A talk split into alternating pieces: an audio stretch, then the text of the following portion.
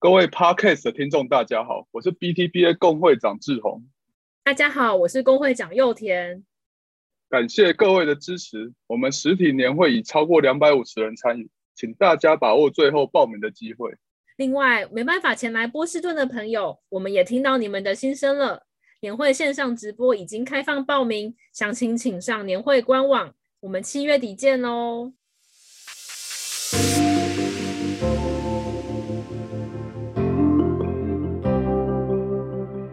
在学术界的时候，病人家属他们会直接寄 email 到我们的信箱里面，附上他们小朋友的照片，然后告诉你说他们小朋友是什么样子的 mutation，或者是有些家长他们其实只是鼓励我们，希望我们继续努力。大家好，我是主持人乃群。基因编辑技术在近年取得巨大的进展，也在二零二零年获得了诺贝尔化学奖的至高荣誉。基因编辑技术除了快速成为基础科学研究中的重要工具之外，也被应用在许多前瞻的药物开发。这些基因编辑疗法备受期待。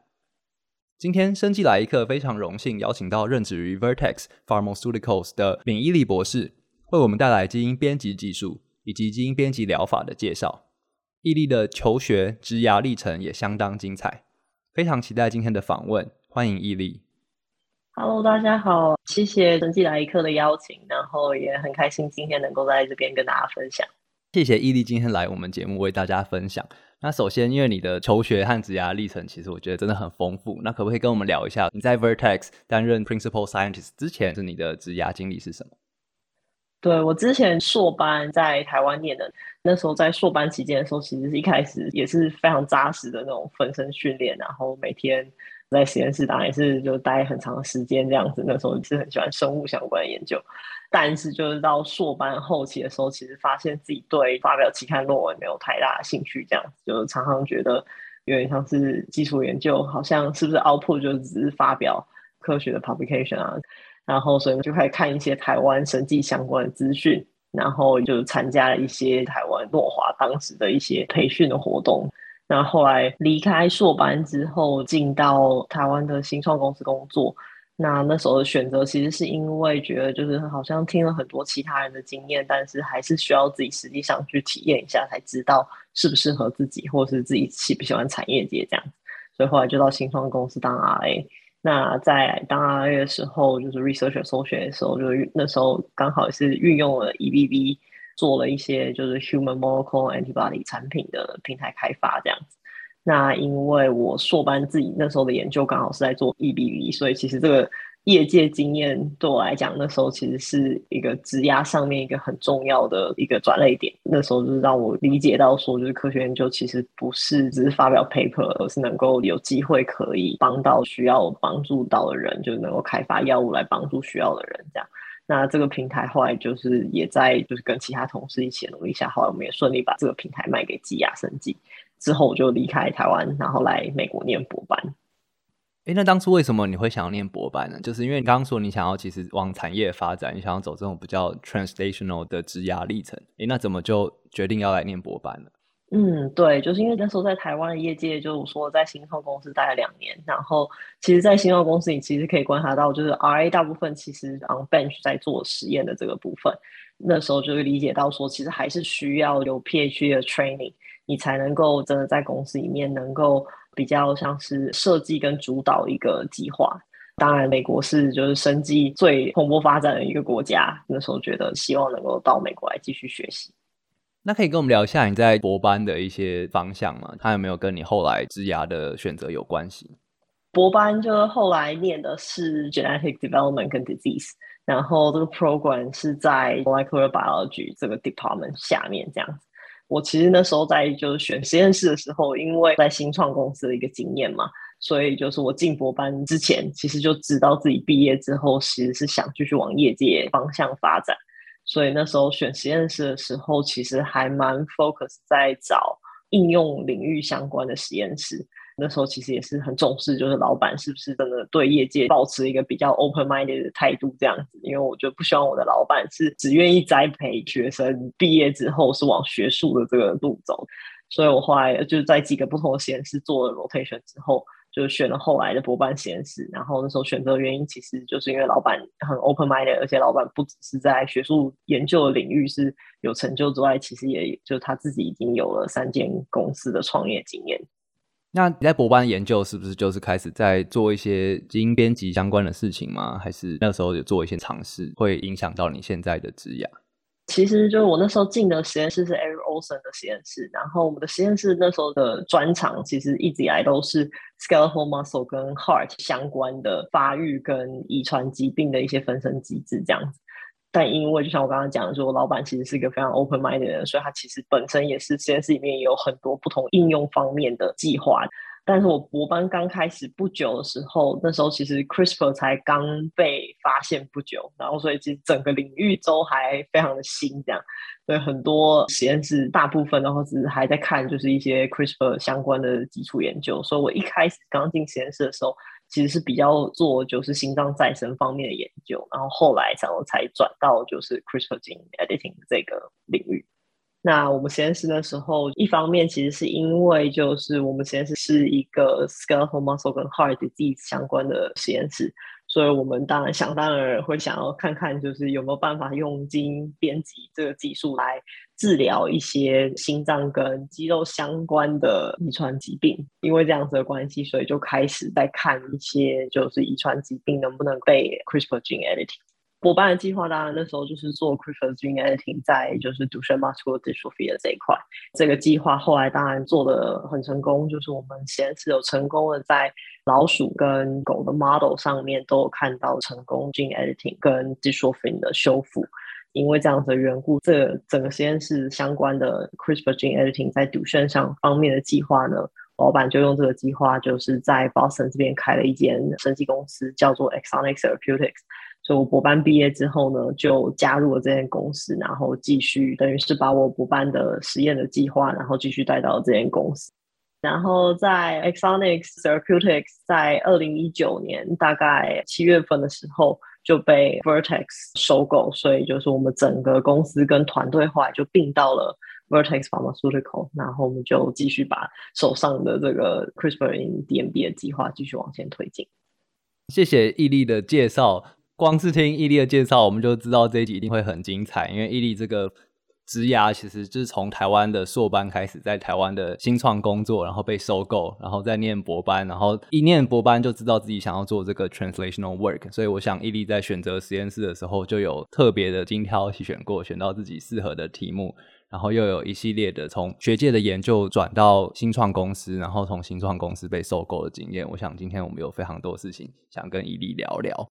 但是在我们讨论到毅力的职涯之前，我们还是先来聊一些就是比较科学相关的讨论。那因为易立您是基因编辑的专家，那可不可以跟我们聊一下这个基因编辑技术？因为他在二零一二年左右发表了 paper 之后，很快的席卷了整个生技的实验室还有业界。为什么它这么重要？就是它跟过去的相关的技术的差异，它到底是突破了什么东西？可不可以为我们的观众分享一下？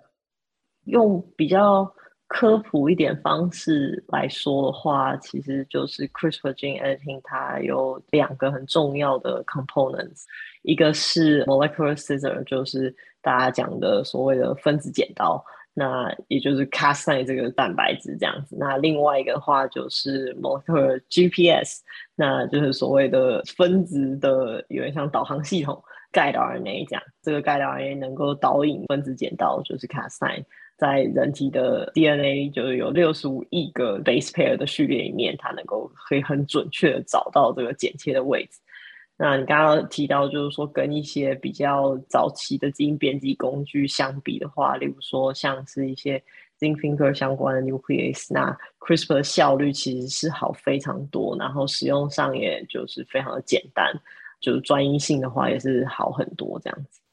而且是不是在这个 CRISPR-Cas9 的系统，它是可以设计的，所以说它的空间反而大很多。只要你可以设计这个 guide RNA 的话，然后它有专一性的话，你就可以选择你要切到的位置。但这个是不是之前的方法都做不到？是的，没有错。就是 CRISPR gene editing 的话，就像你刚刚讲的，因为分子导航系统的这一块，因为它的序列其实大概是从二十到二十三个 base pair 左右的 guide RNA 的序列，所以其实。你可以在六十五亿个剪辑序列里面，其实你是可以设计就是非常多有可能被剪切的位置，所以说它在应用方向来讲的话，其实也是更有弹性一点。那所以说，其实这些因为这个基因编辑技术的 CRISPR-Cas9 这个系统的发明，所以说它让基因编辑技术变得很方便，而且它有比较精确的一个编辑的方法。所以可能大家也开始想说，像你的博班研究也在想说，我们可不可以把这个技术拿来做这个基因疗法相关的应用？那所以说，其实我们也想和伊利讨论一下，说这个基因编辑技术在基因疗法各种的不一样的发挥。那首先，我们可不可以请伊俐为我们介绍一下基因疗法，还有 specifically 基因编辑疗法他们的一些介绍？基因疗法其实就是利用 molecular biology 的方法，然后呢，将我们所谓的目标基因就是送到病患的体内，然后送到病患体内之后呢，让就是细胞来制造需要的基因产物，这样子，那这个基因产物就能够让这个疾病得到治疗。那但是传统的基因疗法，其实我们是在讲，其实是直接就是送入目标基因。但是所谓的 gene editing gene therapy 的话，其实就是送进去刚刚前面讲过的，就是分子剪刀和分子 GPS，然后由细胞来表现这些基因编辑的工具。那由这些工具来直接编辑跟修复细胞里面的基因。啊，修复的这个基因，进而就可以让这个疾病得到治疗。所以，是不是有一个很关键的差别？是说，如果用比较传统的基因疗法的话，我们是把这个基因送到细胞，但是因为基因编辑的差别，是我们直接修改细胞的 DNA，所以说所有的调控或是其他的细胞机制，如果说是透过基因编辑的疗法的话。成功的基因编辑疗法，它就会完全和其他的一个健康的细胞一模一样。那所以说，它就可以很完整的利用到这个细胞的其他的调控相关的机制，所以它可能会更像是一个真正的一个健康的细胞的表现。可以这样说，因为就是大部分的传统的基因疗法的话，通常这个目标基因会设计一个 tissue specific 的 promoter，然后来表现这个目标基因。那但是因为这个表现量可能会跟本来身体里面的表现量其实是会有点不一样。如果是使用基因编辑的这样子的方式的话，它就是直接编辑，就是所谓 endogenous 的 locus。那在这样子的情况之下，它的表现量就能够会是跟原本的在身体里的表现量是比较相似。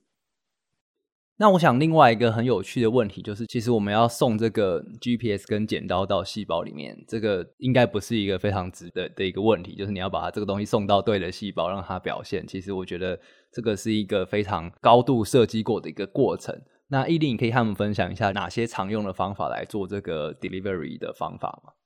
嗯，可以。其实一般在送 gene therapy 进到体内的话，主要其实是分成两块，一块是 viral 的 delivery，另一块的话就是 non-viral 的 delivery，其实就是一个是用病毒来送你的目标基因，然后另外一个的话是用非病毒的方式去送。那如果是用病毒的方式去送的话，有一些比较常见的病毒是被拿来做这个 function，比如说 AAV adeno-associated virus 或者是 adenovirus。那 AAV 相较于 adenovirus 的话，有比较低的免疫反应，而且就是因为 AAV 它有所谓的不同的 serotype，那这个不同的 serotype 的话，能够 target 不同的组织或者是器官。所以说 A V 在使用上，至少在第一个 level 上有一些专一性，就是针对组织跟器官有一些专一性。另外的话，在送目标基因的时候，刚刚前面也有讲到，就是你能够使用不同的 promoter 来增加 tissue specificity。在非病毒的 delivery 的话，通常会使用一些 nanoparticle，其中包括就是 lipid nanoparticle 这些。但是目前来说，在组织的专一性上，跟 AAV 相比的话，其实还是有一些突破的空间。这样子，尤其针对一些非肝脏的一些组织，如果你想要送特定的组织的话，在 non-viral delivery 上面，其实还是有一些突破空间。所以，像现在我们听到这些 AAV 的疗法，它有很大的好处，就是一来是大家已经用它们用很久了，所以我们比较了解它们的安全性和它们的一些机制。那另外来说，它也有可以控制的这个专一性，像是细胞或是组织的专一性。因为这是一个大家熟悉的一个 delivery 的工具，所以说其实你的研究或是在目前做的公司的药物开发也是会倾向使用这样子的机制嘛。主要就是因为这些组织的专一性，所以其实也不止我们公司啊，就是大部分的 gene therapy 公司其实还蛮多都是使用 AAV 做 delivery，然后 non-viral 的其实也是非常的多，但是大部分还是在肝脏上面。我好奇说为什么是肝脏？因为就是所有的东西都会经过肝脏，即使是 AAV 也是，就是说 AAV 其实 deliver 到肝脏的比例其实是非常非常高的。然后 non-viral 的话，lipid nanoparticle 这些就是所有的 IV 注射进到身体里面的东西，大家都会先进到肝脏，所以通常在肝脏的 deliver 的效果其实都会非常好。OK，了解。那我们刚刚谈的就是基因疗法和基因编辑疗法的差别，然后我们也聊了这个 delivery 的机制。那另外一个我自己很好奇的问题，其实就是说，就像我们想要修复一段 gene 或是一个 genome，那我们通常会想要做有一些不同的操作，但是我们可能想要把一段区域剪掉。或是我们想要去修改一两个 base pair 或是一小个区域，那或是我们想要加一段区域进来，那这些东西都是可以透过现在的基因编辑技术做到的吗？嗯，是的，没有错。不同的遗传疾病，然后不同的需要，其实是可以设计不同的 guide RNA 来进行编辑。不同的 guide RNA，它其实可能可以是，例如说 single cut，然后产生所谓的 indel。然后这些 indel 就是会有不同的 insertion 跟 deletion，这些不同的 insertion 跟 deletion 可以产生不同的结果。你也可以设计两个不同的 guide RNA 剪切，然后移除掉一个长段的基因片段，或者是就是现在，当然你如果是用 CRISPR 有不同的 repair mechanism，其中一个是 NHEJ，另外一个是 HDR。那使用 NHEJ 的话，它就像刚刚前面讲的，剪切完了之后，它直接在细胞里面进行修复，所以说你的 indel 产生的不同的长度的片段是你不太能够控制的。那它其实就是会把不同 indel 的片段放到 double strand break 的地方。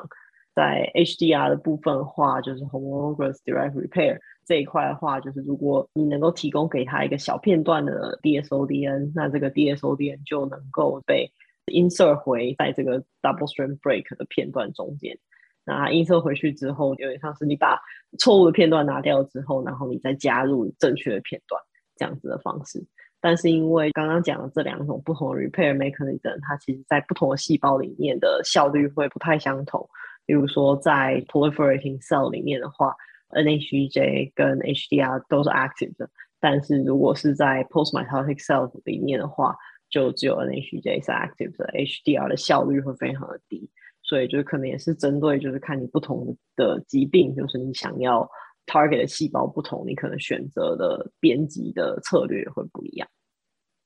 那易立，你从博班的主要的研究开始，其实你就在做这个 neuromuscular disease，然后特别是这个 Duchenne muscular dystrophy DMD 的这个疾病，这也是你现在一直从博班到 Exonics 到被 Vertex 收购，都一直在 focus 在这个疾病。可不可以请易立先帮我们介绍一下这个疾病？可以，Duchenne muscular dystrophy 的话，就是 DMD，它其实是一个 X-linked 的 genetic disorder。因为它是 X link，所以它主要是这些病患的妈妈其实是 carrier 这样子，在他们的 X chromosome 上面的 dystrophin gene 产生 mutation。所以因为这样子的关系，大部分的病患其实都是男孩，大概是差不多每三千五百个到五千个男孩里面。会有一个 DMD 的患者，那一般这些 DMD 的患者，大部分都是在四到五岁的时候被发现他们生病的。那主要原因是因为小朋友就是四到五岁的时候开始会比较多跑来跑去的状况，爸妈可能在那个时候才发现小孩子跑步的状况可能跟平常小孩不一样，或者是说他们可能需要花比较长的时间才能够站起来，这个时候才带他们去看医生，然后才发现有 Duchenne muscular dystrophy。因为在这个年纪、这个阶段才发现，所以说其实很多 DMD 的家庭那个时候都已经有第二个小朋友了。所以说，这在疾病的状况之下，有时候因为妈妈并不知道自己是 carrier，所以就是已经有了第二个孩子。其实是在很多的家庭里面，这是一个非常 devastating 的状况。这些 DMD 的患者，大部分是在二十到三十岁中间的时候过世。那大部分是因为 cardiomyopathy 所引发的心脏衰竭，然后最后过世的。那目前这个疾病的话，大部分其实是支持性的疗法比较多。目前市场上其实也是有药物，但是这些药物并没有办法有很好的治疗效果。那为什么你当初从博班开始，你就选择 DMD 这个疾病作为你的目标来开发基因编辑的药物？其实当初在博班实验室选择 dystrophin 来做基因编辑的原因，当然其中之一是因为刚刚前面讲到，就是我们实验室是一个就是肌肉跟心脏相关的研究的实验室，这是一个肌肉相关的遗传疾病。然后它的 genetic 的致病的原因其实也非常清楚这样子。那除了这个之外 dmd 是一个 xling 的 genetic disease 所以说你其实只要修复其中一个 leo 就可以了你不需要同时超越两个 leo 另外一个原因是 different protein 不需要修复到百分之百的 different expression 其实只要修复在一个 certain level 的 expression 你就可以达到就是治疗的效果。至于为什么 dystrophin 这个基因会很适合就是 CRISPR gene editing 的疗法，其中的一个原因其实是因为就是这个基因其实是人体里面最大的基因，然后它有七十九个 exon，所以一般的呃基因大概都是十十来个 exon 左右，但是它非常非常的大，还有七十九个 exon，那所以你就可以想象在七十九个 exon 这么大的一个基因的情况之下，你其实是非常非常的难使用传统的 AAV gene therapy 来把就是这个基因送回这些病患身体里面的，因为就是说 AAV 它在它能够送的基因的 size 上面其实是有一个限制，所以因为这样子的原因，就是它是一个这么大的基因，所以如果能够用 CRISPR gene editing 来直接编辑这个基因上面的突变的话，那这样子其实会是一个最好的方式。那除此之外，因为 DMD 这个疾病的致病的原因，是因为基因上面产生突变，导致 dystrophin 这个 protein 没有办法生成。那这个 protein 在身体里面的主要功能，其实是连接肌肉细胞膜上面的一个 protein complex，然后跟肌肉的收缩的单元的一个连接性的蛋白质。那它在这个肌肉里面角色就有点像是一个避震器的一个角色，因为它是一个避震器的角色，所以你可以想象，就是避震器上面就是很多个弹簧。这个弹簧呢，你可以想象它就是有点像是长弹簧，所以说你如果移除掉弹簧中间的几个弹簧的圈圈，其实就是这整个避震器还是能够运作的，还是有功能性的。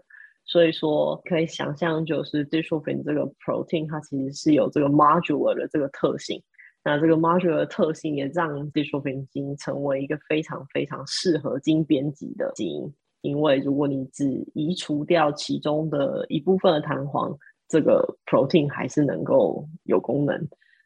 我首先想问一下，这个弹簧大概多大？就是它是几个 exon？你说弹簧本身的 exon 的数目吗？它是大概从 exon 十一直到 exon 六十一这样，它其实是非常非常长的。这也太长了。对对对，它其实是非常长，所以说它中间有一些区域，就是其实你可以把它移除掉，其实是没有问题的。那这其实也是一些传统的基因治疗公司他们的 strategy，就是说他们把这整个全长的 dystrophin 基因中间移除掉一个很大的一块。让整个基因的 size 变成一个 micro dystrophin 或是 mini dystrophin，然后可以塞到就是 AAV 的这个 size 里面，然后送到人体里面。那伊利，我想请问一下，就是我们讲到说这个 dystrophin 的 protein 它是有一种弹簧的形状，这种遗传性的疾病，它可能每个病人他会突变的位置是不一样的。如果说一个不一样的突变，我们就要设计一个不一样的基因编辑的药物的话，我想这个虽然说不是不可行，但是其实在成本上就会相当困难，然后它也可能没办法推广到比较多的病人。这些东西是有办法透过你们的基因编辑的机制设计去让它就是更有效率的吗？嗯，这是是一个很好的问题。就是其实刚刚说的，就是 dystrophin，因为它是有一个弹簧的特质嘛，然后它中间有非常长的一个片段，其实都是弹簧的部分。在 DMD 的病人的主要的 population 里面，它主要的发生一些比较大的 deletion 的片段，其实是也是发生在一些 mutation 的 hotspot 里面。只要在这个 mutation hotspot 里面，我们其实是有办法能够只针对一些很高度容易突变的 exon 来进行修复。那只要你能够就是 reframe 这些 exon 的话，不见得是每一个点突变都需要用一个就是全新的 CRISPR gene editing 的策略进行修复，这样。所以只要能够 target 就是 specific 的 exon，你都可以修复 dystrophin gene。那其实这样听下来，其实我们也可以发现到 DMD 这个 Duchenne 疾病，它在基因编辑疗法上其实相当的适合。首先就是它的大小，因为它是一个很大的 gene，所以传统的疗法可能就不适用。那再来就是说，在编辑的时候，因为还有中间是有很多单簧这个性质的 exon 的结构，所以说这也造成说我们在设计基因编辑的时候，我们可以稍微做的比较模组化，就是说只要我们可以在针对这些热点上做处理的话，其实它就可以同时应用在很多相关的疾病。那另外还有它这个本身肌肉细胞的特性，还有这个所谓 X link，就是它只有一个 X 的染色体，所以说它种种特色都让 DMD 变成一个很好的基因编辑的一个 target。那我想问的问题是说，那还有哪些疾病适合这样子的基因编辑的疗法？这些疾病也有相似的特色吗？还是他们有一些其他的性质，让他们成为说药厂首先拿来做基因编辑的对象？其实这也是非常的 disease by disease，但大部分适合基因编辑的，常常其实都是 genetic diseases，因为基因编辑就是是用来修复。特定的基因突变，然后来达到就是治疗的效果。这样举例来说的话，就是例如说像 Editas 他们其中一个 target 的疾病是 LCA10，那这个疾病的致病基因是 CEP 二九零。那它这个突变的话，它其实是在一个就是 intronic 的 region 产生的一个点突变，因为这个点突变的关系，所以产生了一个新的 RNA splicing site。那这个新的 RNA splicing 塞进而影响就是 CP 二九零的蛋白质表达，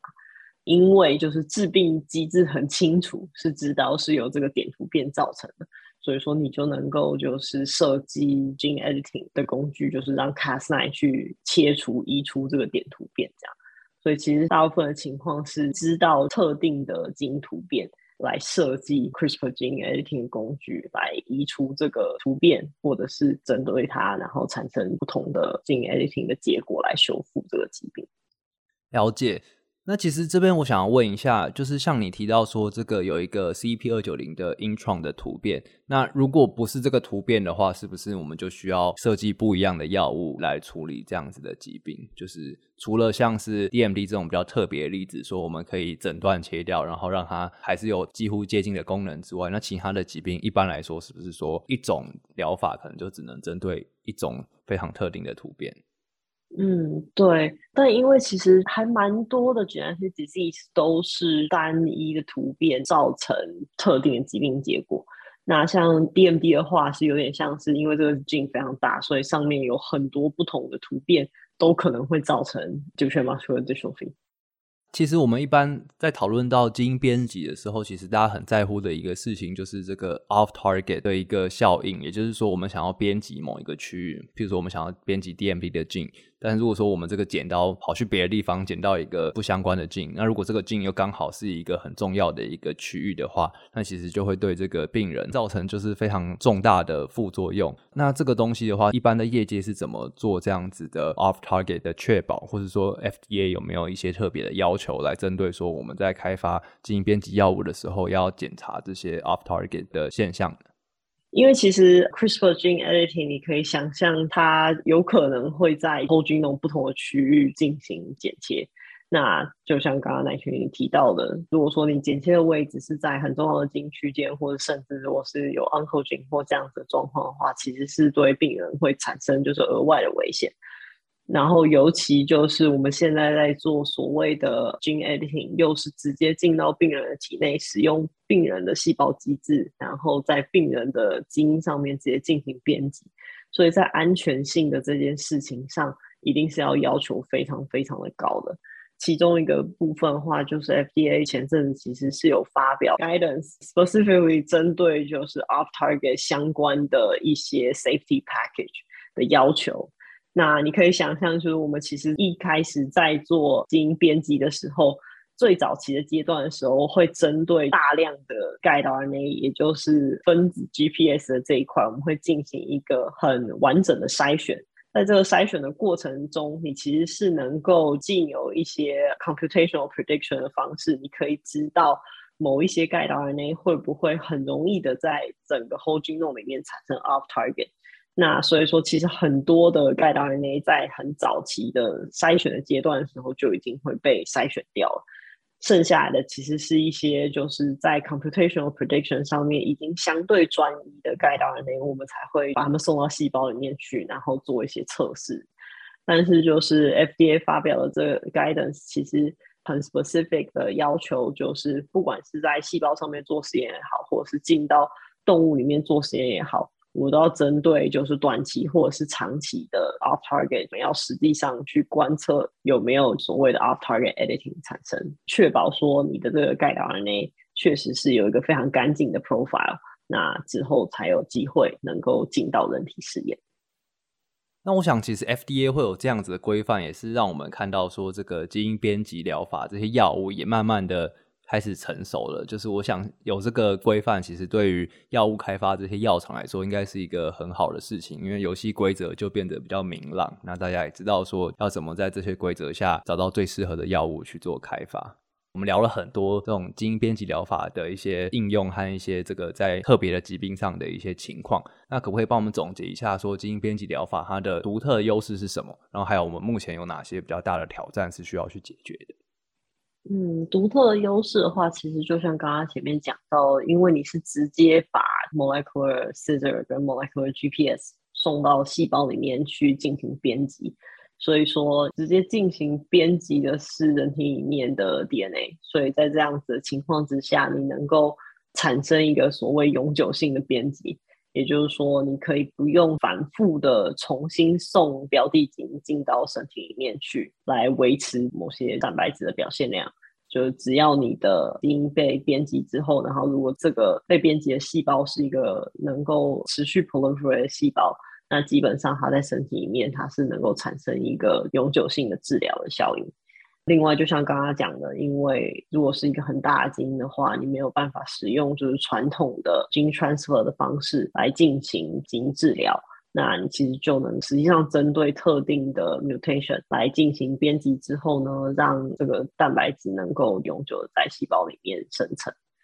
那遇到挑战的部分的话，其实就是相辅相成是，因为你今天要做的是一个永久性的编辑嘛。所以说，就像刚刚前面讲到，是不是有可能会产生 off target 的效应？那如果是 off target 的话呢，它也一样会是一个永久性的编辑。所以说，在安全性的部分的话，就是 FDA 的要求其实是非常的高的。另外一个挑战就是，例如说，因为 AAV gene therapy 又是 gene editing，在送 molecular scissor 的过程当中，它现在是一个细菌蛋白质，所以说它其实是有机会就是产生一些免疫反应。所以在免疫反应的这个部分，其实也是会需要做一个很好的控制，才能够就是安全的把这个疗法送到病人的身体里面。了解，那谢谢毅力给我们带来这个很丰富而且完整的基因编辑还有基因编辑疗法的介绍。那我们下一个部分，我们其实想要再回到毅力开始讲到这个很丰富的职涯，就是你当初在台湾念硕士之后，你就去工作，然后。就是因为你想要做更这种 translational 的工作，那最后你到了博士班之后，你也特别选择了一个这种比较 translational 的实验室。那我想当初你也是就是很成功的做出了一个很好的 project 在 DMD 上面的基因编辑。我们知道说最后它就变成了一个新创公司，但是可不可以请你再多跟我们聊聊这个从做研究 project 到最后它变成新创公司，然后你一路做这个 project 做了很多年这样子的一些心路历程？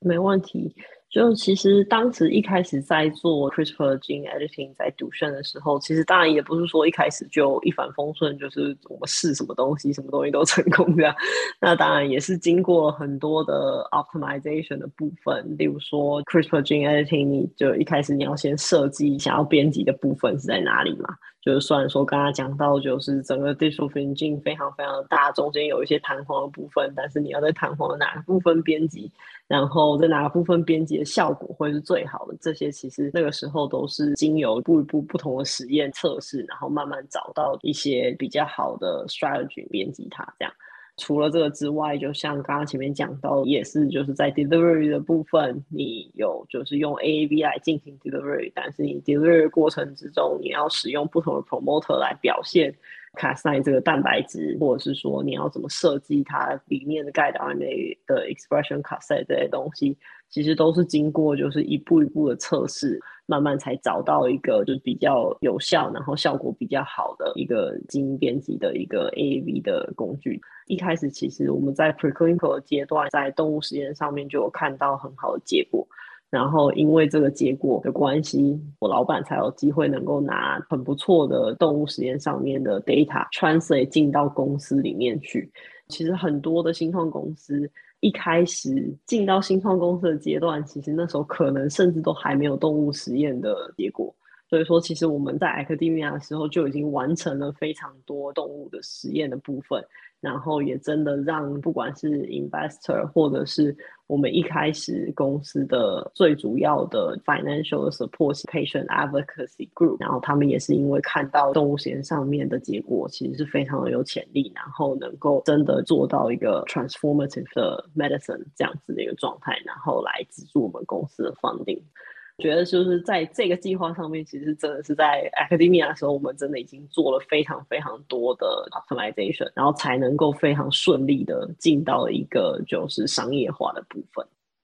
这个其实是非常特别的经验，就是你们成立的公司很大一部分是由病人的组织来财务支持你们的公司。那我相信这个对很多的新创公司来说是一个非常罕见的事情。所以可能也代表说，就是他们有看到你们这个研究可以给我们的罕见疾病的患者有很多新的希望。那所以说，他们也愿意在财务上支持你们把这个药真的开发出来，然后可以应用在这些其他相关的患者身上。那我觉得这个真的是一个非常特别的经验。那我觉得，相信对你来说，其实这也是一个很大的一个动力。对，没有错。因为其实如果说没有在接触这一块的话，可能比较难想象。就在很多的罕见疾病，他们都是有很多不同罕见疾病的病友会啊、基金会。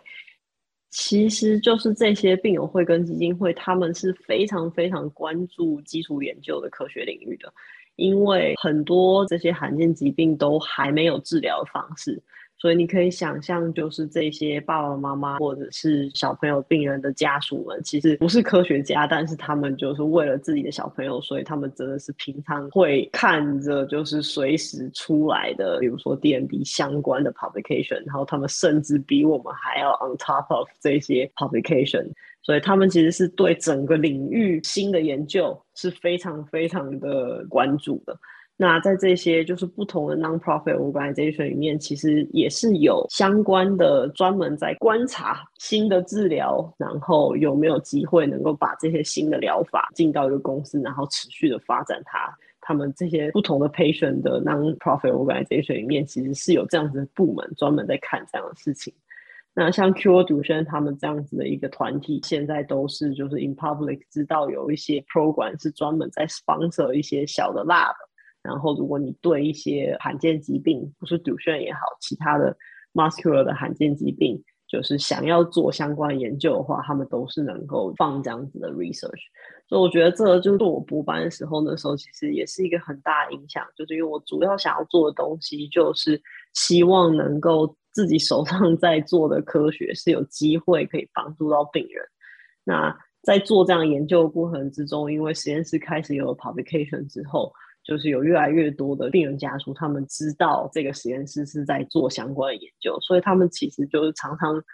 在学术界的时候，因为就是他们能够直接联系我们，所以说他们可能就会寄 email 到我们的信箱里面，会附上他们小朋友的照片，然后告诉你说他们小朋友的 mutation 是什么样子的 mutation，或者是有些家长他们其实只是写信来，然后鼓励我们。就谢谢我们在做这样子的研究，然后希望我们继续努力，继续把这个治疗就是往前推进，因为就是还有这么多的小朋友在等待这样子的治疗，这样，所以其实这对我当时其实是一个很大的影响，就是让我完全的可以体会跟理解到手上在做的东西是有一个很重要的任务，就是因为这样，后来进到公司之后，当然也是继续可以持续不断的把手上的计划往前推进。真的，我想其实真的，如果收到这种信的时候，会觉得哇，自己做的事情它就是影响其他的生命，然后会很有意义。那其实也呼应到你最早时候说的，就是你觉得做研究不是只是为了发表 paper，它重要的不是说我的研究发表在什么期刊，而是说这个研究它做下去之后，它能对这个世界的不管是任何的一个环节带来什么样的影响。那我想，其实你很早就接触到这样子的一个成功的发表，它会对这种 Duchenne 的病人，他其实看到一些新的希望，说我们可能有机会利用这样子的科技来改善病人的生命，还有病人的健康的情况。我觉得你讲的很好，就是因为手上的计划其实也是还在往前推进的路上，但是自己知道继续把这个计划往前推进是有一个很重要的使命感在。然后除此之外的话，就是其实对整个领域来讲的话，就是你在这个疗法上面你有更多了解的时候，其实也是为了整个领域的发展上面，其实也是一件非常重要的事情。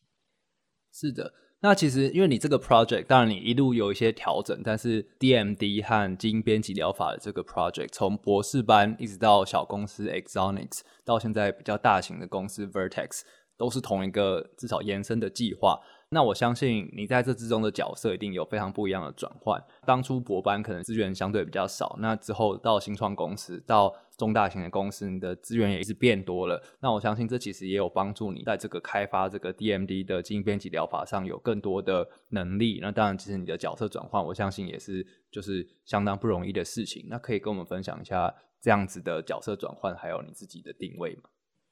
嗯，没问题。当然，在博班的时候就比较单纯嘛，的目标其实希望能就是把手上的实验，不管是在细胞里面的实验，在动物里面的实验都设计好，然后能够就是做在 bench work 的部分，然后呢，希望能够把手上的计划能够做到一个比较完整的一个阶段这样子。所以博班的时候，大部分当然就是 bench work 比较多。但是其实，在 Eric Rosen 的实验室已经算是一个蛮有组织性的一个实验室。就是我老板他在实验室里面会有很多的不同的环节，其实是跟 industry 有一点点像。我们实验室里面有一些 technician，他们就是非常专精的在做一些特定的 analysis、特定的分析。所以说，我们就是能够跟不同的 technician 来合作，然后来完成手上的计划。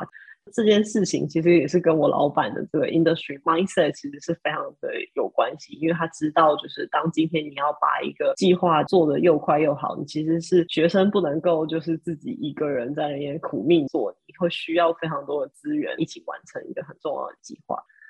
进到新创公司的时候，当然是因为新创公司比较小。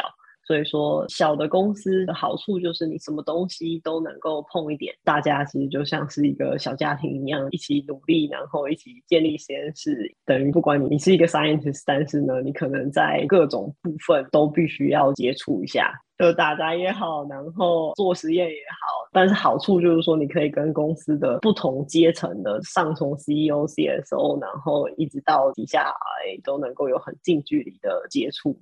然后我在 Exonix 的第二年，身份就转换成 Project Lead。那 Project Lead 的角色的话，在小公司里跟在大公司里面其实也是非常不一样。在小公司里面，其实就还是跟刚刚前面讲的状况比较相似，就是虽然说你是 leading 一个 project，但是呢，你的 function 其实是就是什么事情都要做一点。其实就是不管做实验啦、开会啦、presentation 啦。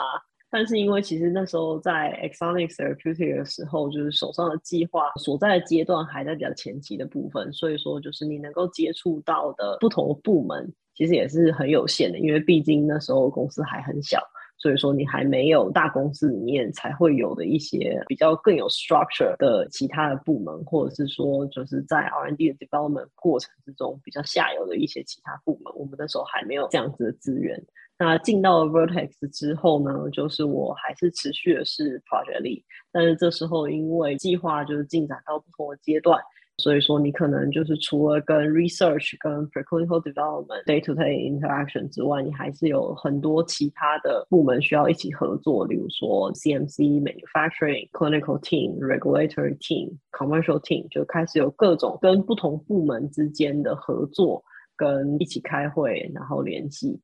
我目前的状态的话，就是进到变成 project lead 的角色，并且就是并到 Vertex 之后，其实是完全的离开 bench，就是完全是在做就是 management 的工作。project lead 的功能除了制定就是你手上的这个 disease 的 project 的策略之外，主要其实是跟各个不同的部门的联系，包含刚刚前面讲到的 CMC、Research and Development、Clinical Team、Regulatory Team，大家能够一起开会，然后制定一些策略的方向之外，你也要跟这些所有的 Team 的 Project Manager 一起合作。例如说，像我同时就会跟大概五个不同 team 的 project manager 联系，时常就是进行讨论，针对这个计划的一些，不管是 operation 也好，或者是 strategy 的策略的制定。然后在 operation 部分的话，project lead 也必须要就是注意跟 R&D 部门的合作，小从就是每一个实验的实验设计，一直到整个时间轴在 timeline 上面，我们要怎么推进所有的实验。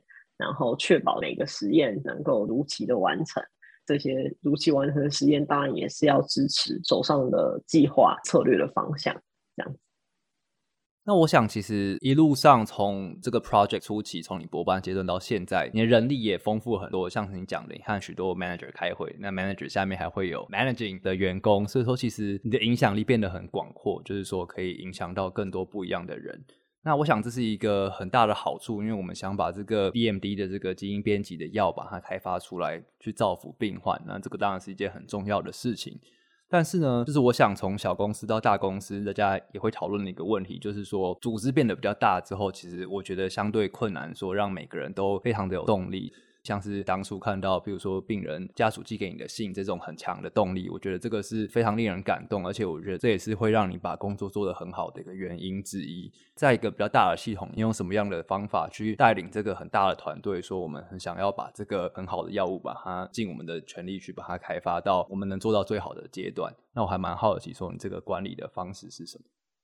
对，我觉得这是一个很好的问题。其实其中一个点是，当时在合并进到 Vertex 的时候，我们其实是整个团队一起被 merge 到 Vertex 里面。然后呢，我们整个团队其实当时在 exonic 的时候，其实我们就是一个非常 patient centric 的一个公司。刚好 Vertex 本身其实也是一个非常 patient centric 的公司，在这个价值观的部分的话，其实两间公司是有非常相似的一个特质。那因为是这样子的关系，所以其实大家当时在接触就是不同的疾病领域的时候，其实我们一开始的时候都是会有 meeting，然后跟介绍这个疾病，让大家理解我为什么要做手上的这个计划。那这是一开始的部分，但是在整个计划进行的期间，其实我们也都是要确保所有底下的员工，大家都知道自己为什么要做这个实验，知道自己在整个长期的计划里面的角色是什么，实际上的贡献是什么。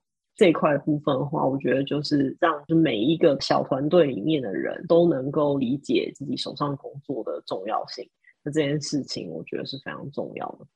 从一开始我们在筛选进到我们团队里面的人的时候，这其实也是一个我们一定会问的问题，就是你为什么会想要来我们公司？为什么会想要 apply 就是这个团队里面的职位？如果说来面试的人就是哎对制药真的是有兴趣，然后想要对病人就是做出贡献的这件事情是他们实际上真的想要做的事情的话，那我们才会考虑把他们纳入我们的团队。对，那我相信其实你这样就可以打造出很有向心力的团队，也对于这个 project 我相信会有很正面的影响。